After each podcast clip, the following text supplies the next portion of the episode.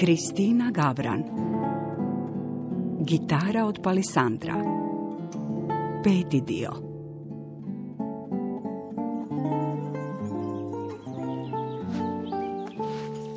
Polako hodaše kroz šumu, udisaše mirise i slušaše pjev ptica. Korak je bijaše težak, usporen. Iziđe na livadu punu cvijeća. Trava joj sezaše do pasa. Osjećaše se kao da lagano pluta u zelenom jezeru. Sjede u travu, a vlati se lagano poviše kako bi je prihvatile.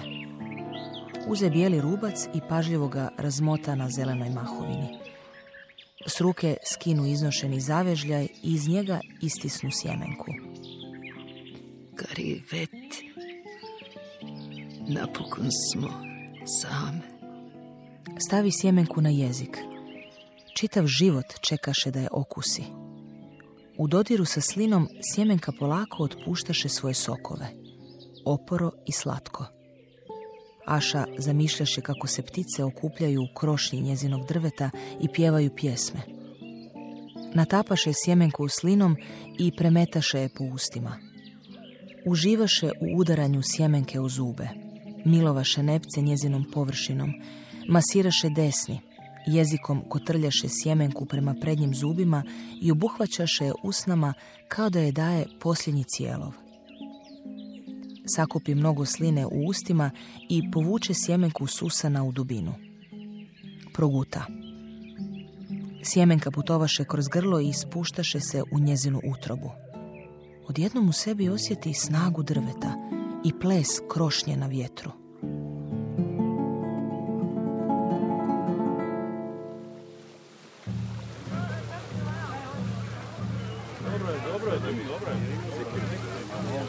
Ljudi su se okupili na obali rijeke kako bi potopili most i oprostili se od šume do iduće godine. Drvosiće su poredali svoje sjekire ispred mosta. Nedostajala je ona reljina. Ljudi, jedna ruža.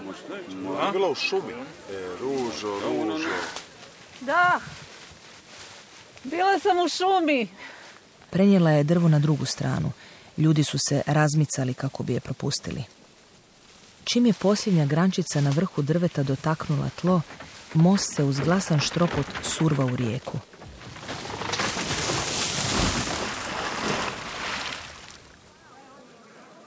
Šuma je zatvorila svoju granicu.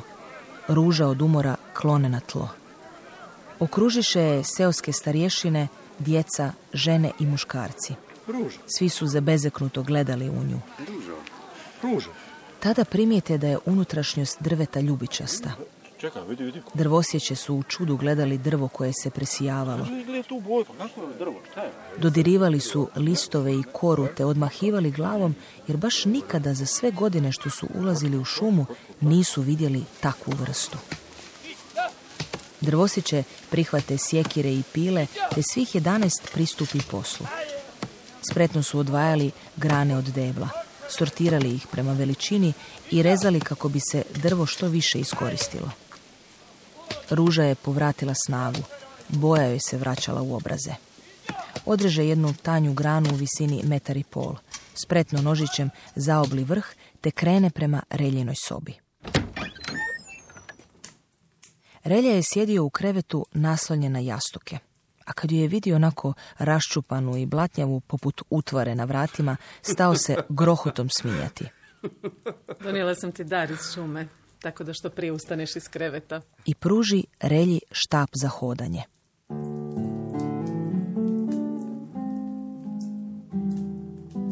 Vijest o nepoznatom drvetu što ga je Ruža donijela iz šume doprla je i do učitelja.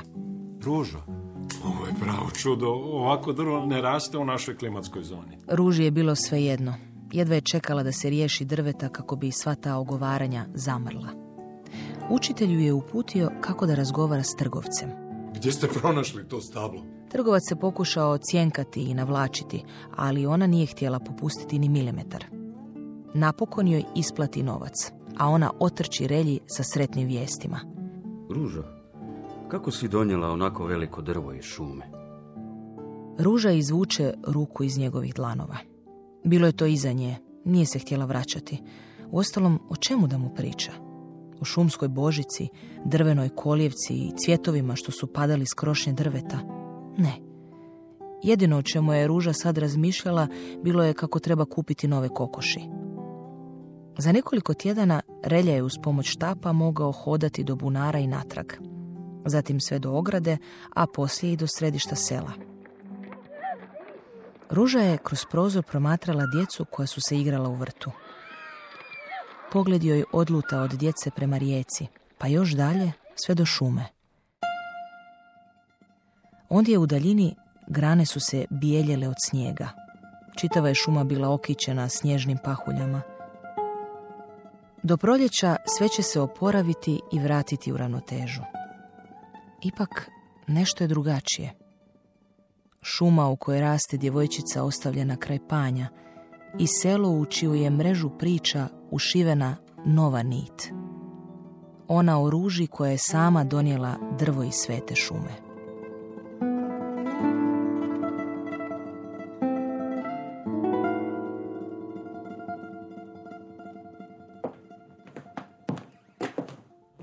Došao sam kupiti gitaru.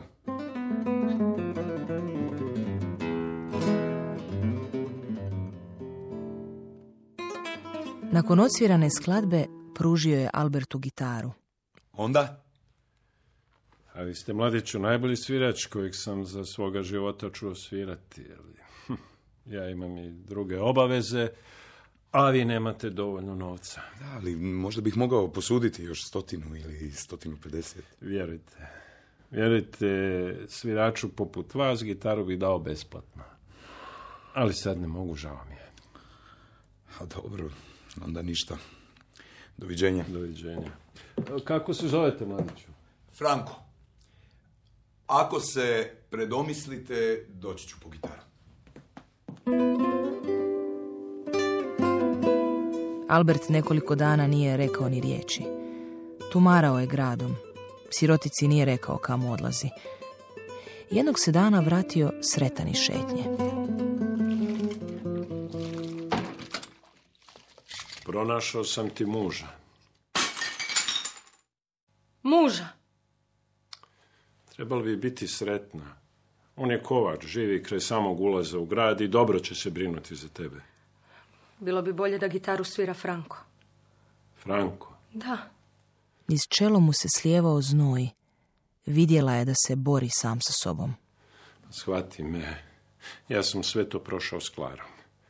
Ne može se živjeti drugačije od drugih ljudi. Ne može. Kad tato ti se obije u glavu? Gitaru ću prodati Jonasu. U redu.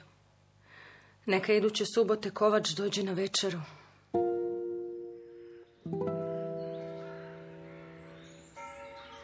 Klara, misliš li da sam ispravno odlučio?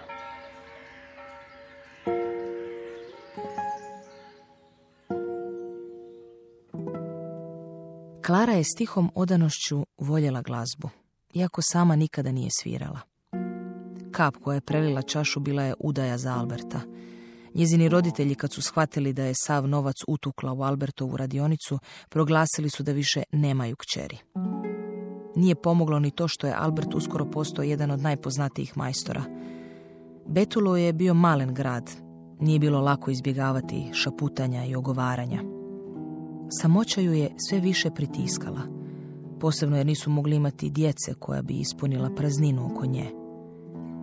Tek kad se Klara bacila sa zvonika, ljudi su oprostili Albertu tu strašnu odluku da se oženi ženom koja je po njihovom mišljenju bila izvan njegovog dosega. On se povukao u svoju kuću. Njegove šutnje ljudi su isprva pročitali kao žalovanje za ženom, a poslije kao znak mudrosti. Sutra gospodin Jonas dolazi po gitaru. Hvala.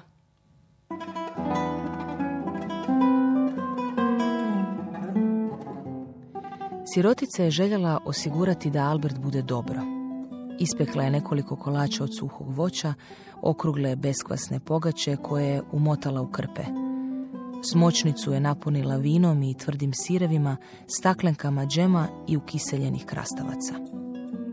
Kuću je očistila, oprala jastuke i poplune, prebrisala prašinu te širom otvorila prozore, puštajući jesenski vjetar da se nastani u drvenim gredama.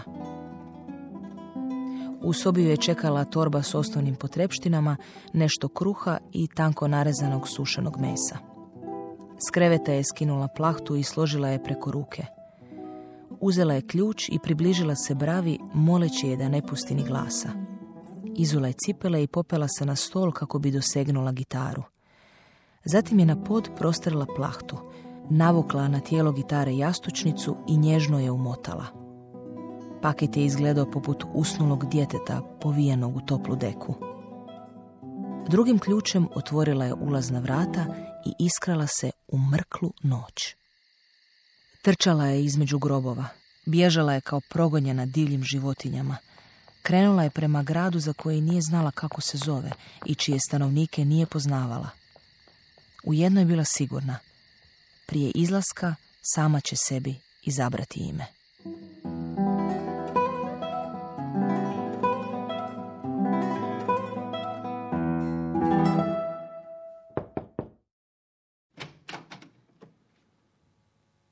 Ja sam Irma, Frankova supruga. Gabriela, uđite. Mogu li sjesti? Mhm. Sjedi kod kuće i plače, kao da će to išta promijeniti. Točno sam vas tako zamišljala. Ja vas nisam zamišljala. Ako ću biti posve iskrena, zaboravila sam da Franko ima ženu. Smijem li vidjeti gitaru? Možete. Franko vam je sve ispričao.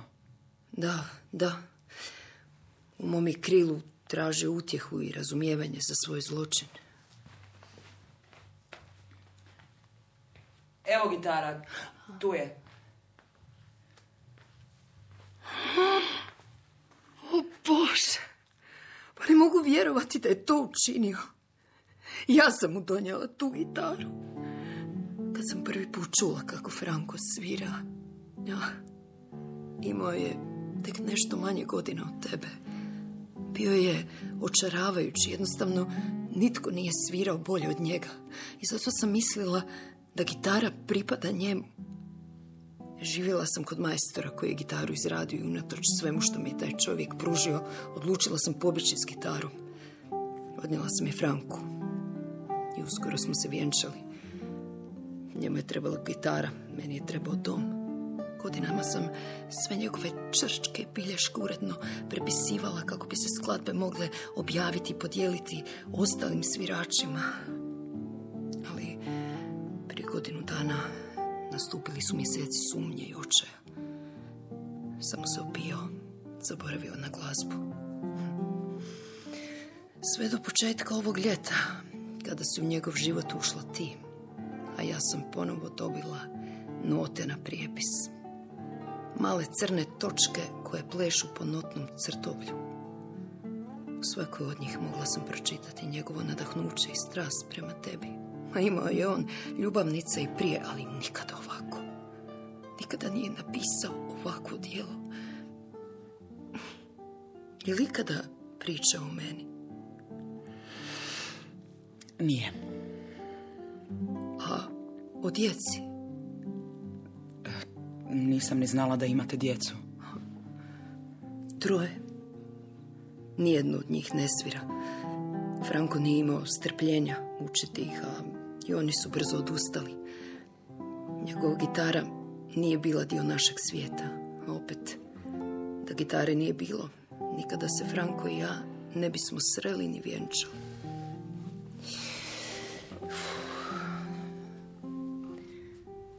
Rekao je da odlaziš. Još večeras. Već sam jedan vlak propustila. Kamo? Prema istoku.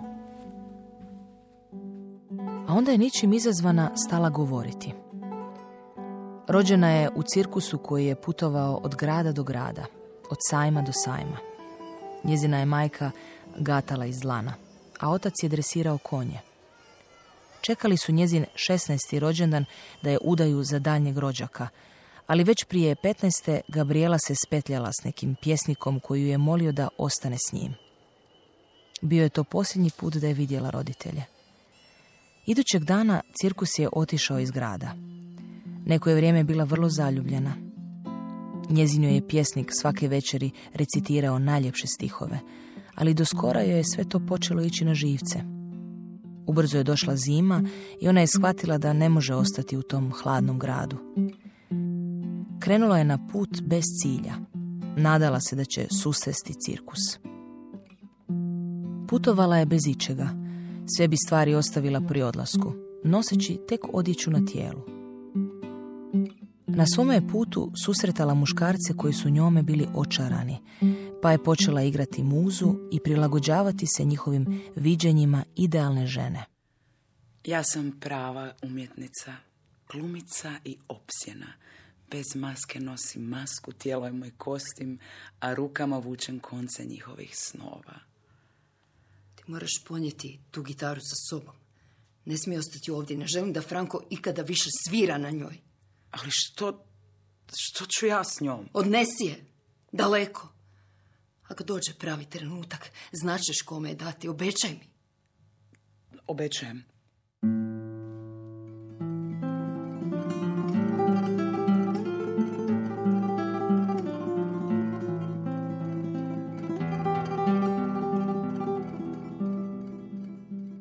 Žalila sam za sjećanjem na ljeto. Za publikom koja me neće slušati i koncertnim dvoranama u koje neću kročiti. Moj je trbuh sve više odgurivao tijelo gitare. Stajao je kao prepreka između mene i nje. Skladbe koje sam nekada poznavala sada su se činile nepoznatima. Problem nije bio samo u mom tijelu. I gitara me izdavala. Nije prepoznavala mekoću koja se u meni nastanila. Pristupala sam joj drugačije i interpretirala skladbe na način koji joj nije odgovarao. Ljeto je ove godine dugo trajalo. Otelo je dane jeseni. Od vrućine nisam mogla spavati. Sara! Iznenađenje! Znala sam da ćeš doći. O, imam ja mnogo iznenađenja. Pogodi koga vidiš pred sobom. Saru? A, prvu violinu. Bravo! Petra, stvarno se okrugla ko bubanj. Imam i drugo iznenađenje.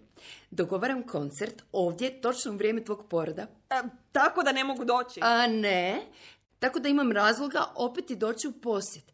E, uzet ću tri tjedna godišnjeg i biti ovdje ako me trebaš, samo molim te. Ajde rodi na vrijeme. Kad je Sara otišla, probala sam odsvirati skladbu još jednom, u sporijem ritmu. Ali greške su se nastavile. Petra, dođi. Slušam te već danima kako sviraš. Sjećanje na ljeto. Ljeto je gotovo. Mislim da je gotovo s mojim sviranjem. Ma ne, nikada. Ti si tvrdoglava na svoju mamu. A ni mami nije bilo lako slikati uz mene. Vi ste pametno odlučili ne roditi. Ah, nema tu ništa pametno ili nepametno, lako ili nelako. Ja jednostavno nisam imala želju. Tvoja gitara više ne zvuči isto, jer ni ti više nisi ista. Ne treba se bojati promjene. Promjena je nužna. Znaš li da ja nemam prezime? Uzela sam prezime Novak, jer sam bila nova, strankinja. Ugnjezdila sam se s njime u ovaj neboder i tu pustila korijenje po stepenicama. Ja, koja nikad nisam nosila ključeve i zatvarala vrata. Ja, koja nikad nisam pekla štrudle i kolače. Pa što? To je život. Promjena. E, Čekaj. Evo. Evo. Nitko na njoj nije svirao skoro 70 godina.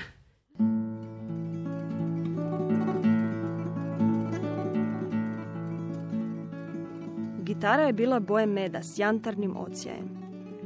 Bočne strane i poleđina bile su od tamnog palisandra. Na njezinom tijelu, na lakastoj površini, vidjeli su se masni otisci prstiju svirača. Okretala sam je u ruci i promatrala. Trebalo je zamijeniti žice, ulaštiti je, ali preciznost izrade bila je nevjerojatna. Lupila sam nježno palcem po rezonantnoj kutiji i smrekovina je zvonko odzvonila. Rozeta na gitari učinila mi se neobično poznatom.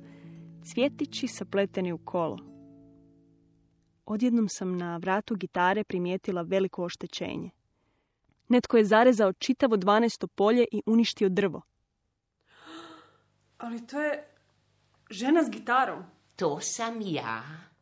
Tražila sam tvoju mamu da na slici prebriše ovu ružnu ogrebotinu, da je pokrpa s međom bojom, ali ona je inzistirala da je ljepota gitare u nesavršenosti. Nije moguće. Ta gitara vrijedi na tisuće dolara. Gitara vrijedi onoliko koliko je cijeni onaj tko na njoj svira. Ali odakle vam? E, duga je to priča. Dobila sam je na čuvanje nakon što je na njoj zabilježeno sjećanje na jedno davno ljeto. Frankovo sjećanje na ljeto. Da, da. Uzmi je. Šteta je ne svirati takvu gitaru, zar ne?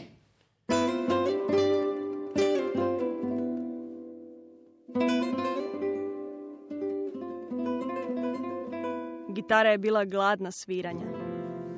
Stisnula se uz moje tijelo, prislonila na moj trbuh i grudi kao da u njima traži spas. Znala sam da me ova gitara prepoznaje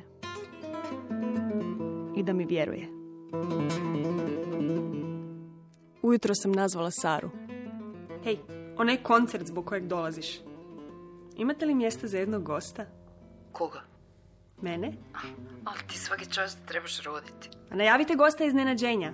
Ako dođem, dobro. Ako ne, niko neće znati. Daj, već dugo nismo nastupile zajedno. Ne znam hoće li dirigent pristati. Reci mu da sviram na Albertovoj gitari. A što bi svirala? Sjećanje na ljeto. Došao je i dan koncerta. Odjenula sam crvenu haljinu do poda. Jedva sam se sagnula da obojem cipele. Trbuh mi se ispriječio. Stopala su mi bila natečena, nisam mogla uvući prste u cipelu.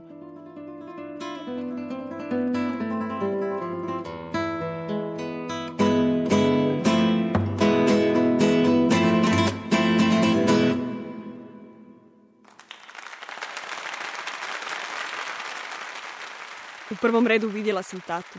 Pljeskao je do iznemoglosti.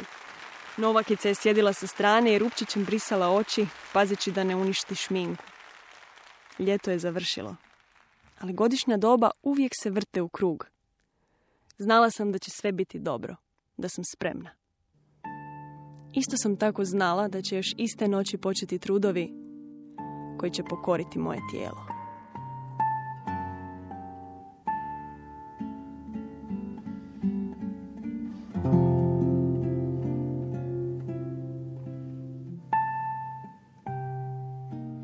Nađuh se u toploj i vlažnoj utrobi. Sve pozivaše na život. Počeh bubriti i uskoro odbacih smeđu čahuru. Pretvorih se u nježnu zelenu klicu. Svom se snagom upinjah prema suncu. Polako se izvijah kroz mekotlo. Uskoro probih membranu zemlje. Ugledah svjetlo.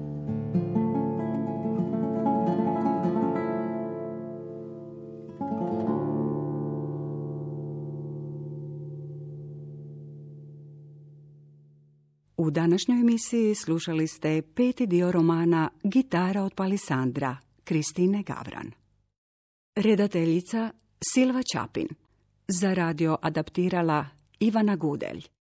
Igrali su Dijana Vidušin, Darija Lorenci, Dejan Krivačić, Mija Krajcar, Slavko Juraga, Iva Mihalić, Helena Buljan, Frano Mašković, Banda Vinter, Ivan Jončić, Natalija Đorđević, Asja Jovanović, Biserka Ipša, Igor Kovač i Jerko Mačić. Tonmajstorica Lana Deban, glazbeni urednik Maro Market, urednica Nives Madunić-Barišić, Hrvatska radiotelevizija, dramski program Hrvatskog radija 2019. godine.